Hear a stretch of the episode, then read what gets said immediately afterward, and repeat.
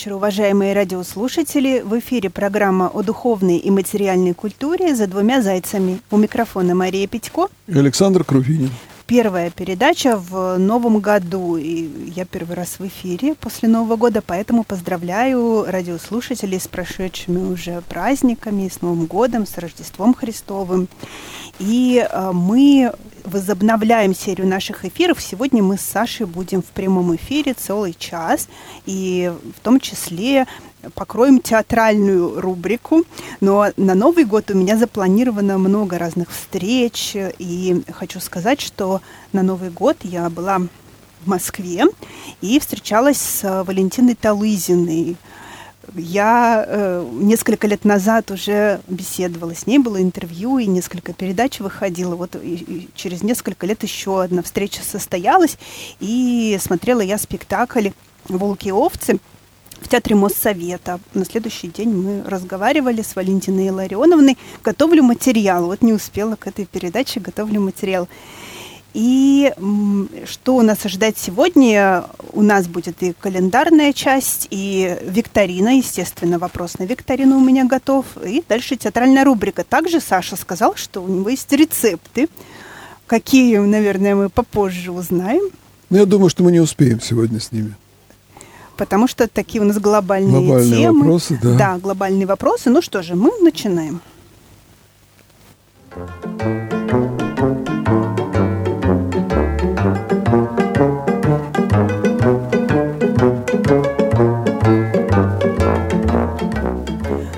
Начинаем с печального события. 14 января на 77-м году жизни после аварии в Москве скончался Лев Семенович Рубинштейн, поэт, э, публицист, литературный критик, автор эссе. О нем мы с Сашей уже разговаривали, посвящали ему передачу.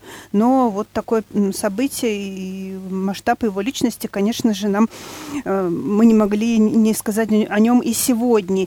И напомним, что принято его считать одним из основоположников, основателей московского концептуализма. Что это такое, мы еще, наверное, расскажем. Вместе с Дмитрием Приговым, Тимуром Кибировым, Всеволодом Некрасовым Некрасовым.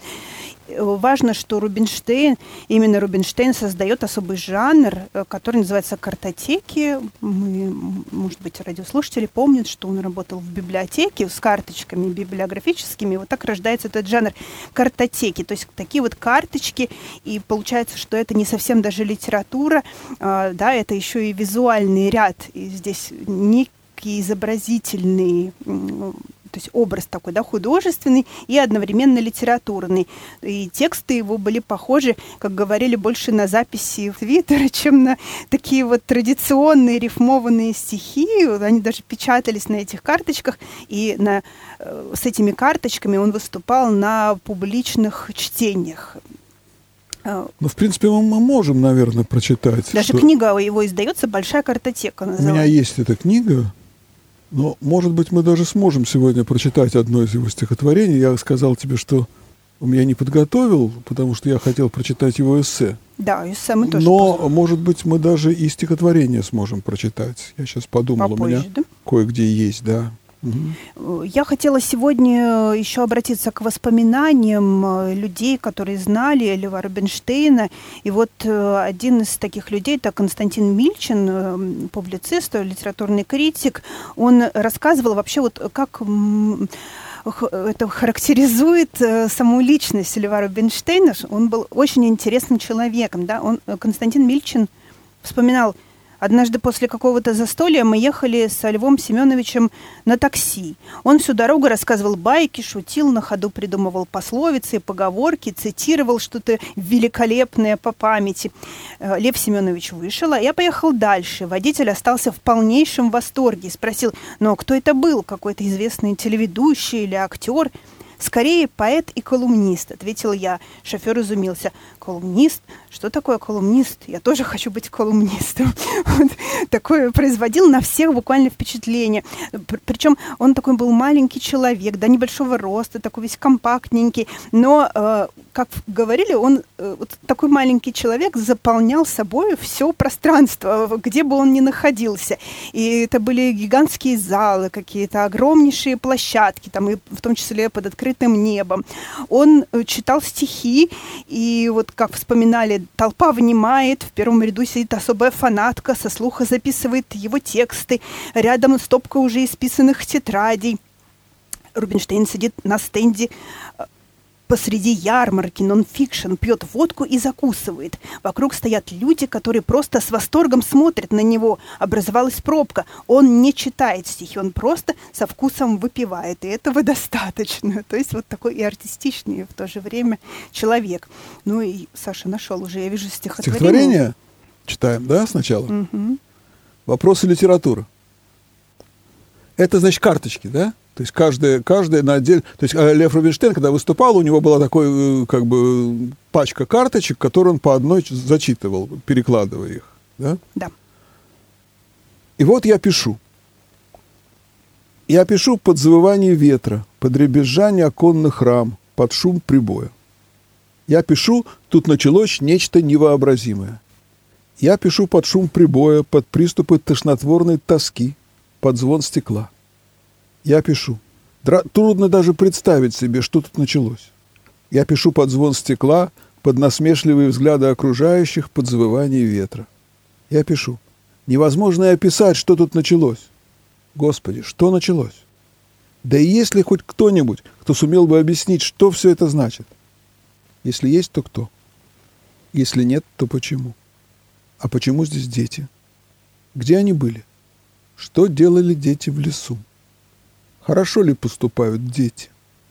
Кого встретили дети около дома? Кто из детей правильно ухаживает за комнатными растениями? Что дети делают неправильно? Почему им всем никто не объяснит, что им тут вовсе не место? Почему окно открыто? Что лежит на столе? Для чего нужны эти вещи? Как можно назвать все вещи одним словом? Что теплилось и погасло в камине? Где теплился и погас слабый уголек? Какой уголек теплился и погас в камине? И вообще, в чем тут дело? Кто обратился к старому паромщику на «ты»? И что из этого вышло? Кому Николай обратился на «ты»? И что из этого вышло? Как обратился Николай к старому паромщику? И что из этого вышло? Откуда взялся старый паромщик? Что за Николай? Чья именно жизнь изменилась самым решительным образом после случайно подслушанного телефонного разговора? И какого именно потрясающего зрелища стали все мы свидетелями, когда, наконец, кто-то развелся густой, наконец-то раз, развеялся густой черный дым. И чей-то ребенок не говорил до четырех лет, а потом вдруг произнес слово «мандриан» и какие конкретно геройства осуществляет страстный любовник веселой пастушечки ради достижения ее благосклонности. А что ответила Катенька Батурина на недоумение англичанина-теннисиста по поводу ее столь внезапного замужества? Что именно заставило ее резко обернуться и мертвенно побледнеть? И что же там такое случилось, после чего, встретив ее случайно на ступеньках оперы, она взглянула на него так, будто бы увидела впервые? И сколько же лет было Алексу во время описываемых событий? Чем, интересно, закончилась вся эта непристойная возня вокруг наследства? А чем закончился спор о том, какая из функций языка первичнее?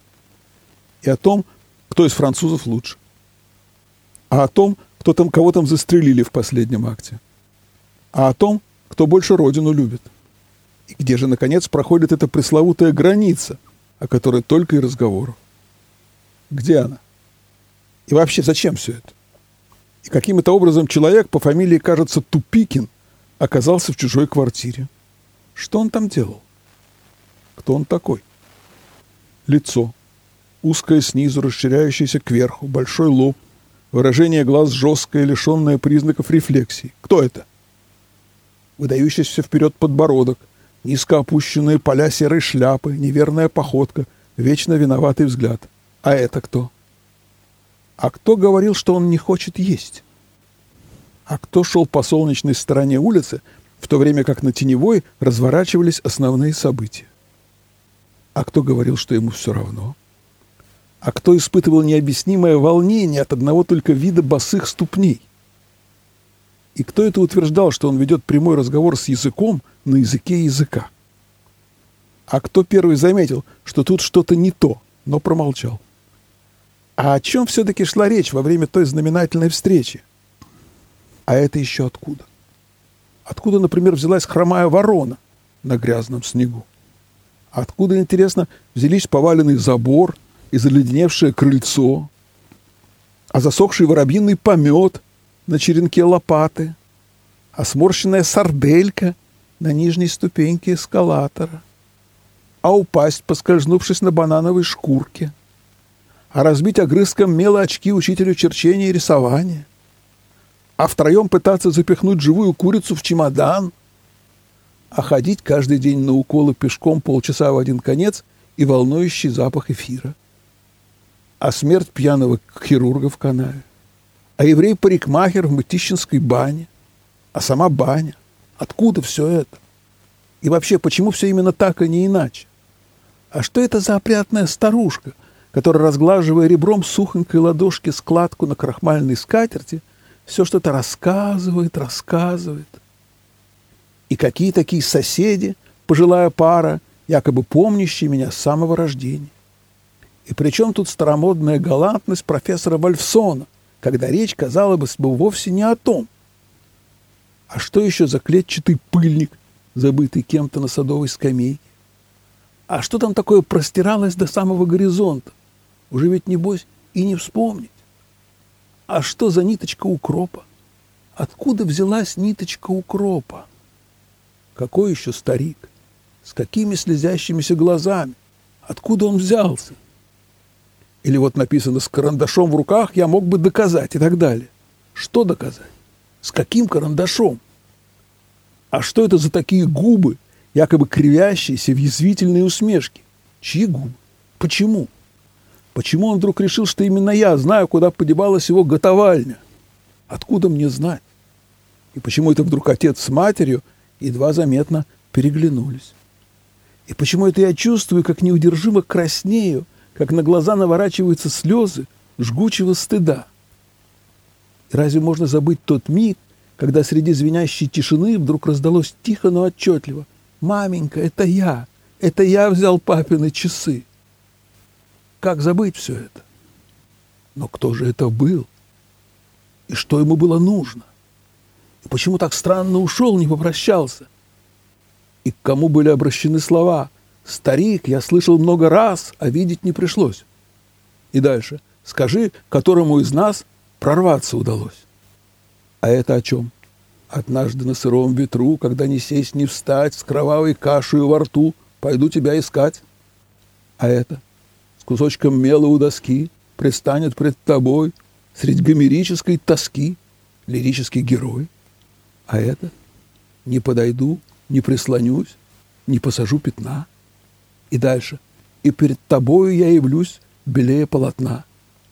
И вообще, что все это значит? И вот мы читаем.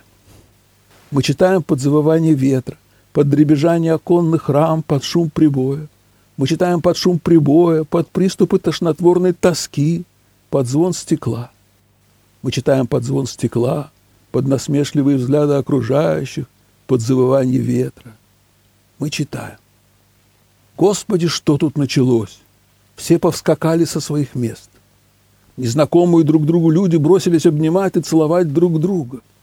Некий забавный толстяк, вытащив из-за борода салфетку, принялся размахивать ею, как флагом.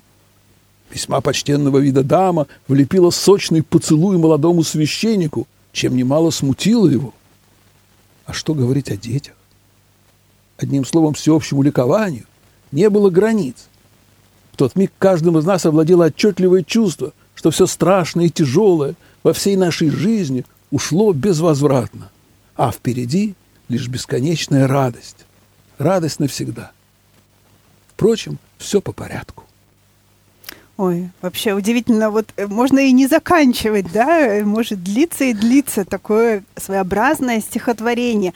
А что получается? Вот сколько, Саш, ты э, визуально, да, э, ты смотрел на эти карточки. Больше ста. Сколько? Больше ста карточек. Сто две, по-моему. То есть на одной карточке буквально предложение да, помещается. Одно Я пытался отделять как бы паузами. Да-да-да. Ну, строчка. Строчка да. это карточка, по сути дела.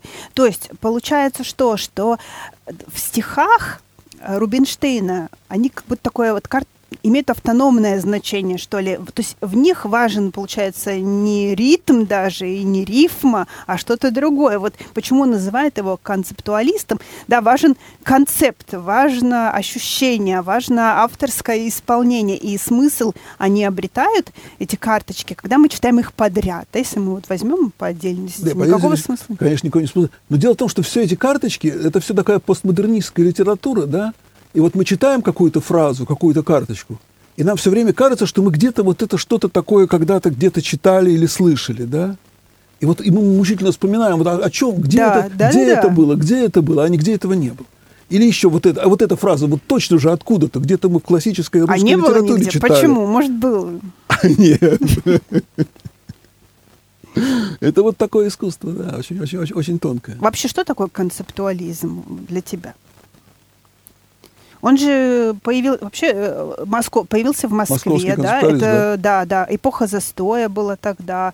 Вот э, важна была какая-то концепция, которая предлагалась ну, мне, я не знаю, я, ты, ты, ты скорее расскажешь как филолог, что mm-hmm. я как бы небольшой знаток всяких филологических штук. Я считаю, что всякие литературные названия, они имеют очень мало смысла, потому что если взять, допустим, Кибирова, Пригова, Рубинштейна там, и кого-то еще там, Некрасова, Всеволода, то ничего общего у них между собой, в общем-то, и нет, да?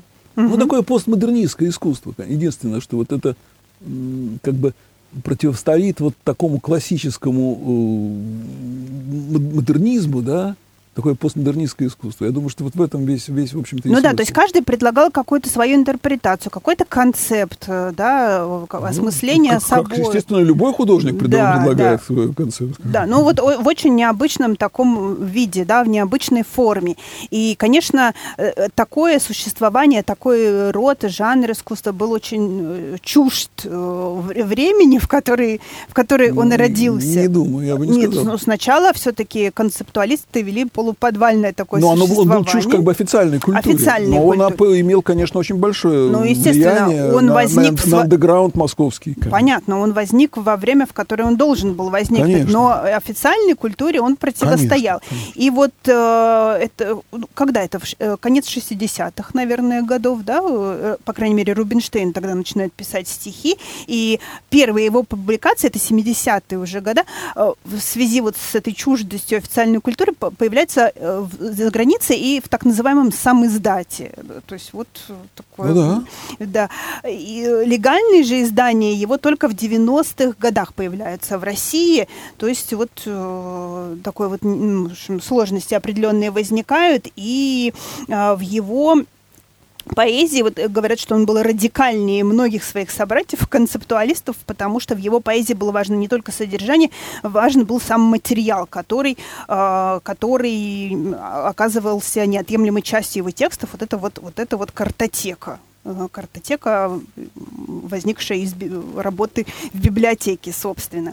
Но э, интересно, что э, со временем Рубинштейн э, прекращает вести эту картотеку, да, э, это, наверное, уже 2000-е годы были. Он э, связывал это с появлением компьютера. Ну, как бы кар- карточки исчезли из нашей жизни, да? Да. То есть ведь наша молодость, она вся прошла, там, карточки там, мы перебирали, там, библиотечные, да, карточки, там, перфокарты какие-то, то есть это вот бумажные, бумажные карты, это все исчезло, да, теперь. И он говорил, что как на сегодня карточки читать, это как читать глиняные таблички, да, да, клино, да, да. клинописные. Да-да-да, что карточка уже перестала быть э, хорошо понятным многим поколениям носителям, да, что такое карточка, никто не знает. И вот одна тоже уходит из его А тогда это было как бы вот понятно, что это была часть, часть всеобщей, всеобщей, все понимали, что это такое. А теперь, конечно, это уже совсем другое. Но надо сказать, что вот я помню в 90-е годы э, огромное впечатление на, на нас произвела, производила его публицистика, даже не публицистика, скорее, а эссеистика. Был такой журнал «Итоги», вообще замечательный совершенно журнал. И э, каждый, еженедельный журнал был, итоги. И каждую неделю там печаталось эссе Льва Рубинштейна.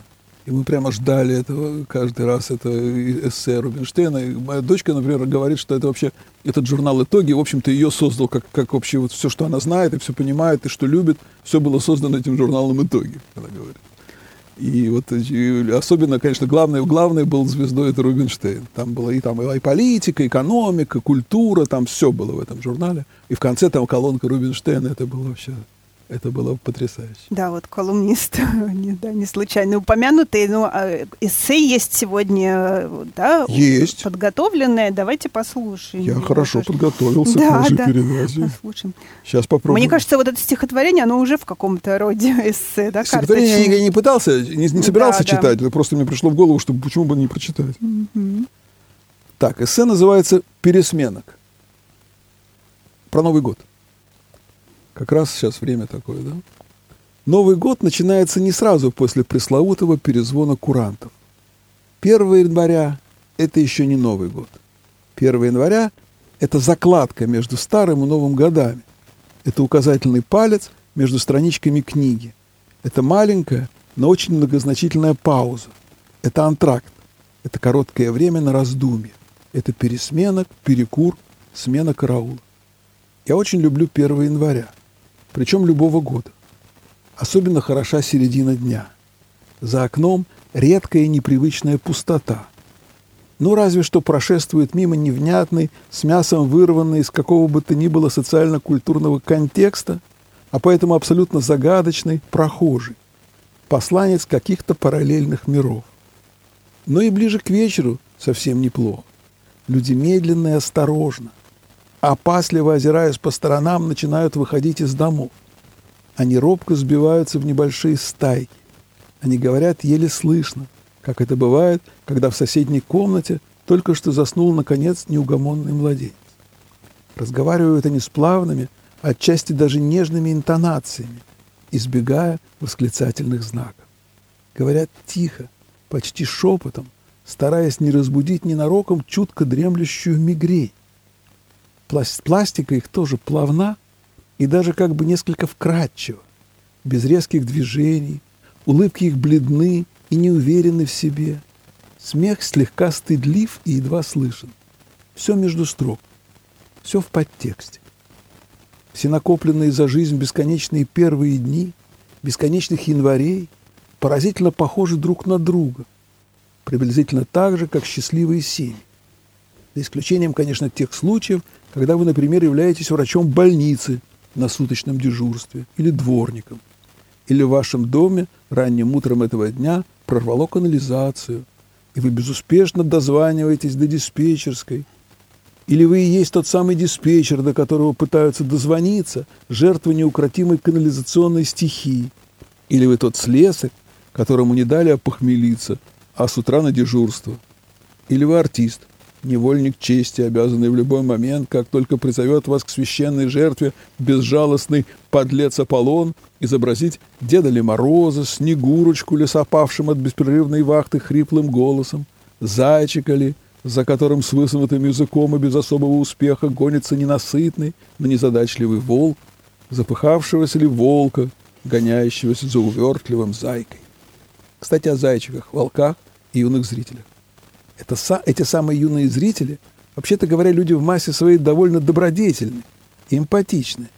Но не все, не все.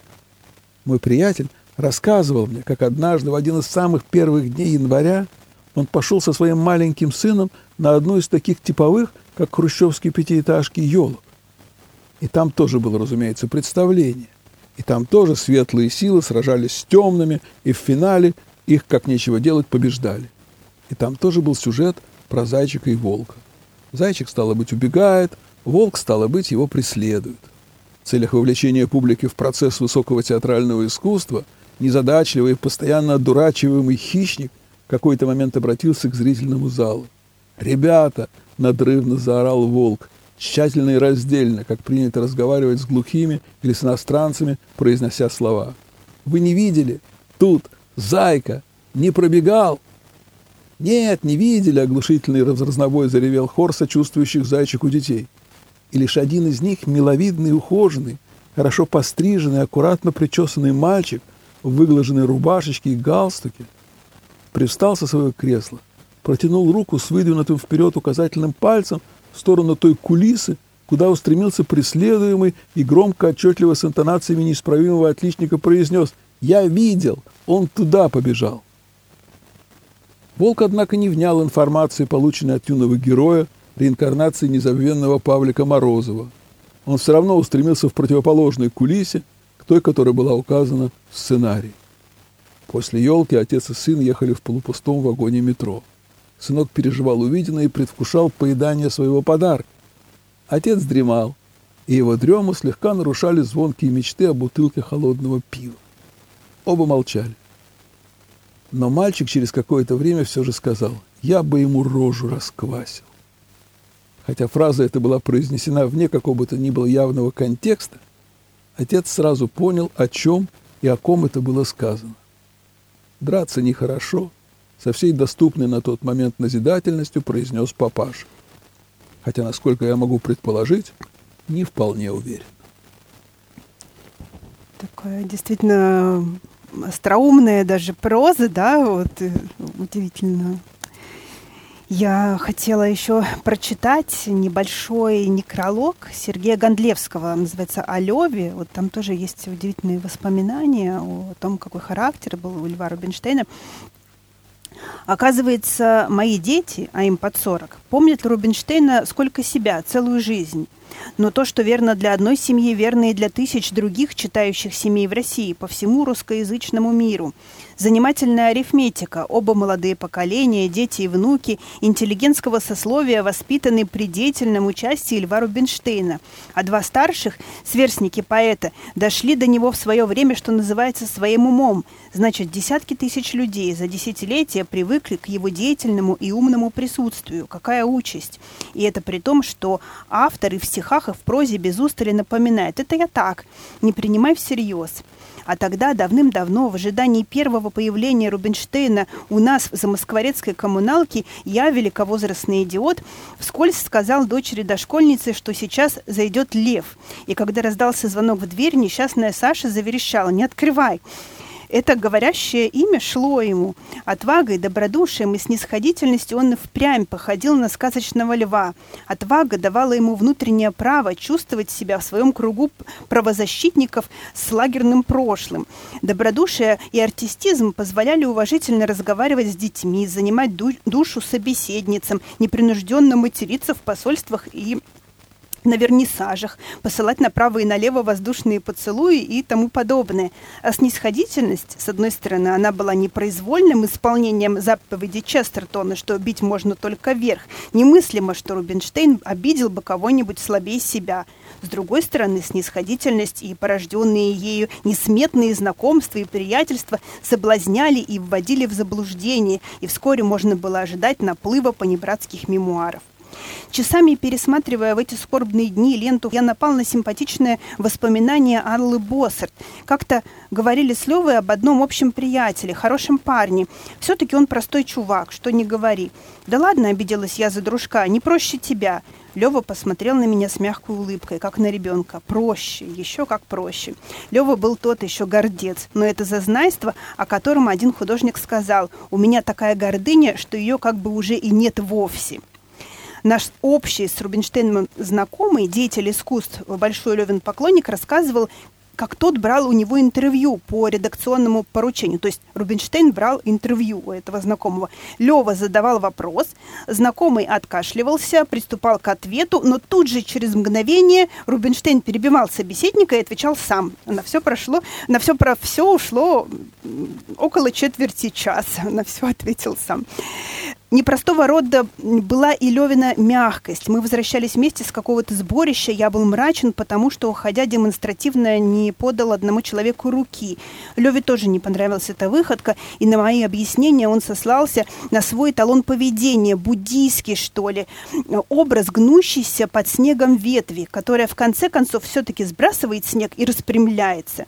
Для такого с виду расслабленного поведения нужна, конечно же, куда большая уверенность в своих силах, чем постоянное пребывание на стороже.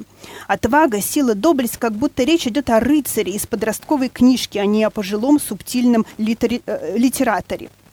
Мария Степанова небезосновательно приписывает Рубинштейну едва ли не героическую миссию э, в нынешней отечественной культуре, как будто Лева был залогом или обещанием того, что разумная, ясная, бодрая, он любил это слово «жизнь», возможно, несмотря ни на что – и надо на ней настаивать, настаивать, вести ее дальше как линию, что смысл возможен. Вот такая вот линия, такая вот ветвь, которая все время вы, да, выпрямляется. Конечно. И я знаю, что очень, у нас... Очень жалко, конечно, Альвара Рубинштейна. Без него будет сильно не хватать всего нам, конечно. Вот, правда, вот так я чувствую просто вот по-человечески, как как вот какая-то дырка появилась. Это вне, такая очень неожиданное, внезапное такое событие. Да. Я предлагаю голос его услышать. Да, у нас есть запись в песне, которую Лев Рубинштейн, он еще ко всем своим достоинствам записывал песни, он даже с оркестром записывал песни старые военных, военных послевоенных лет.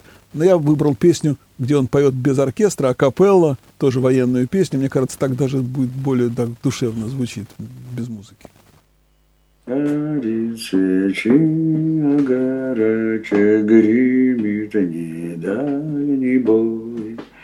Налей, дружок, по чарочке, по нашей фронтовой. Налей, дружок, по чарочке, по нашей фронтовой.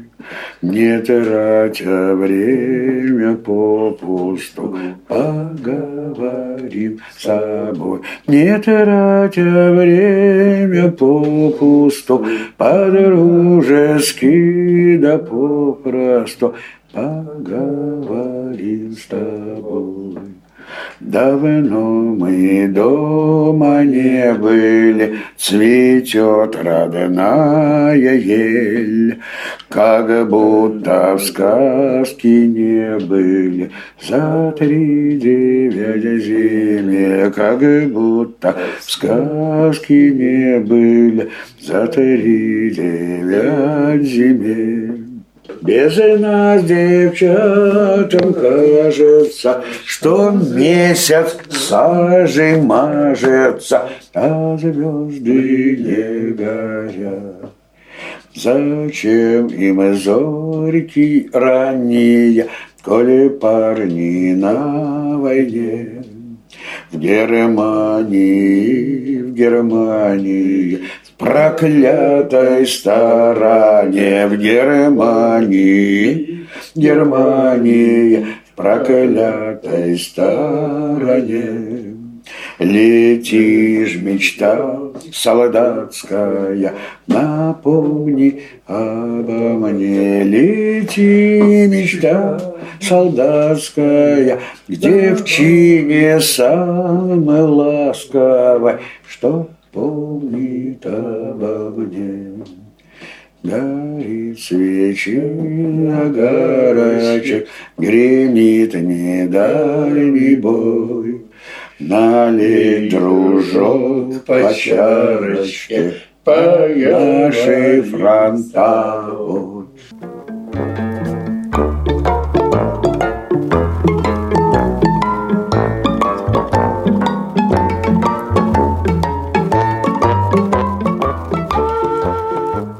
Продолжаем нашу программу. Настало время для викторины. Саша, объявляю условия. У меня вопрос готов. Ну, условия очень простые. Надо правильно отвечать на Машин вопрос и э, звонить по телефону 328 29 32. 328 29 32. И кто правильно ответит, надо называть свое имя. Кто правильно ответит, может приехать на, в течение наступающей недели на радио «Град Петров» и получить любую книжку или любой диск из тех, которые у нас продаются на ресепшене. Ну, пожалуй, вот и все. Так, 328 29 32. Кто догадался, пожалуйста, звоните, уважаемые радиослушатели. Мы сегодня отгадываем глагол. Это глагол, да.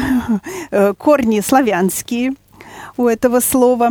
И э, этот глагол применяется по отношению к человеку. То есть мы что-то делаем, да, что-то делает человек что-то делает, а, образовалось слово от э, крика хищной птицы. Такой крик. Ты, Саша уже подсказал, по-моему, уже даже произнес это слово. В общем, грех хищные птицы. Э, э, птица это издавала такие назойливые, издает, издавала назойливые звуки настойчивые очень. И, соответственно, переносное значение глагола. Да? Так что-то делает человек. Что он делает? Просим угадать радиослушателей. Баллы мы не начисляем, да? Нет, мы уже перешли как бы к такой интерактивной форме. Да. Саша, откуда ты знаешь? А ты, может, был, по-моему, был этот Нет, вопрос. Мне такое чувство, что Может, был. мы говорили Может, об этимологии? просто мы говорили об этимологии, то ли у нас мы, мы уже задавали этот вопрос когда-то. Да, ну вот... Ну, э, вот у меня почему-то такое воспоминание. Хорошо. Но я, мне кажется, тихо сказал, особо не, не услышали никто. не- Ну, ждем. Ну, хочется, чтобы угадали. У нас уже звонок, по-моему, есть. Слушаем вас. Э, Мне кажется, это каркать. Каркать. Нет, не каркать. Не каркать. Нет, каркает ворона, а это должно происходить от названия этой птицы, как я понимаю, да?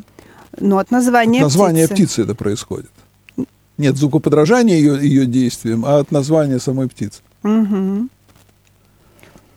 Ну, хотя название птицы тоже образовано от, э, если брать существительное, значение звук, крик.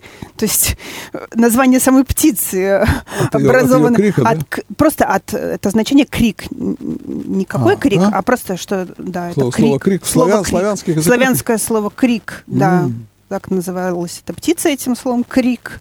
Потом, значит, назвали птицу, а потом уже от этой птицы назвали глагол. Да, да, Вот да. так, вот Да. Птица тоже не случайно названа. Вот она так А. общем, громкие такие, назойливые. Но это не звукоподражательное Нет, слово. не звукоподражательное, звукоподражательное. не звука. Так. Ну что, кто еще решится? Интересно, что в диалектных, э, в диалектах существительное, мы глагол угадываем, а существительное однокоренное означает попрошайка.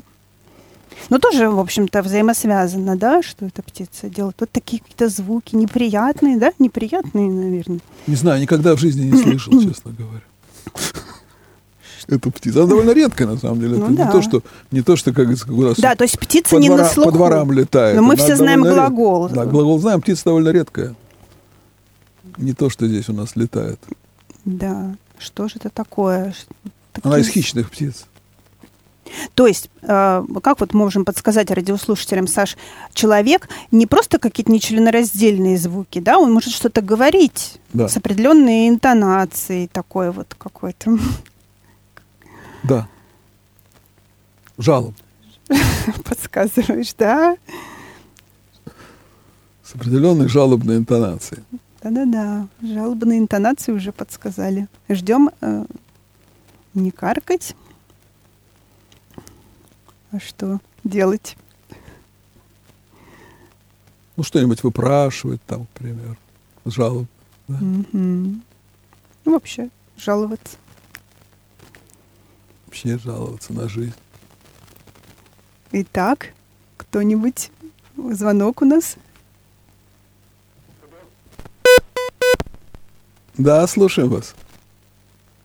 Нет, что-то, по-моему, разъединилось. Кто-то позвонил. Щас вот еще, да, еще пожалуйста, разочек. перезвоните. А то нам уже надо вторую часть программы, да? У нас тоже такая масштабная, Масштабная личность тема. историческая. Да, сейчас переключаемся и ждем звонка. Да, слушаем. Здравствуйте, я хотел назвать слово. Да. Вопить. М, Нет, не вопить. Нет, не вопить. А вопить от какой, от какой птицы вопить? Не знаю. Нет. От, от названия птицы. Еще. Ну, э, Саша уже вообще все сказал, да, что это что-то вот все сказал. э, жаловаться, мы так жалуемся, что-то выпрашиваем. Да, слушаем. Здравствуйте. Да, А, Конючек от, от птица конюк. точно. А как вас зовут? Ольга Сафроновна. Ольга Сафроновна. Прекрасно. Ольга Сафроновна наш лидер. Да. Да, совершенно верно. Кто не расслышал, конючить. Конючить. Конючить. а, От слова конюк. Птица такая-то, типа сокола. Да, вот у меня картиночка даже с этой птицей похожа. Ну что же, мы продолжаем нашу программу, идем дальше и переходим в раздел «Поговорим о театре».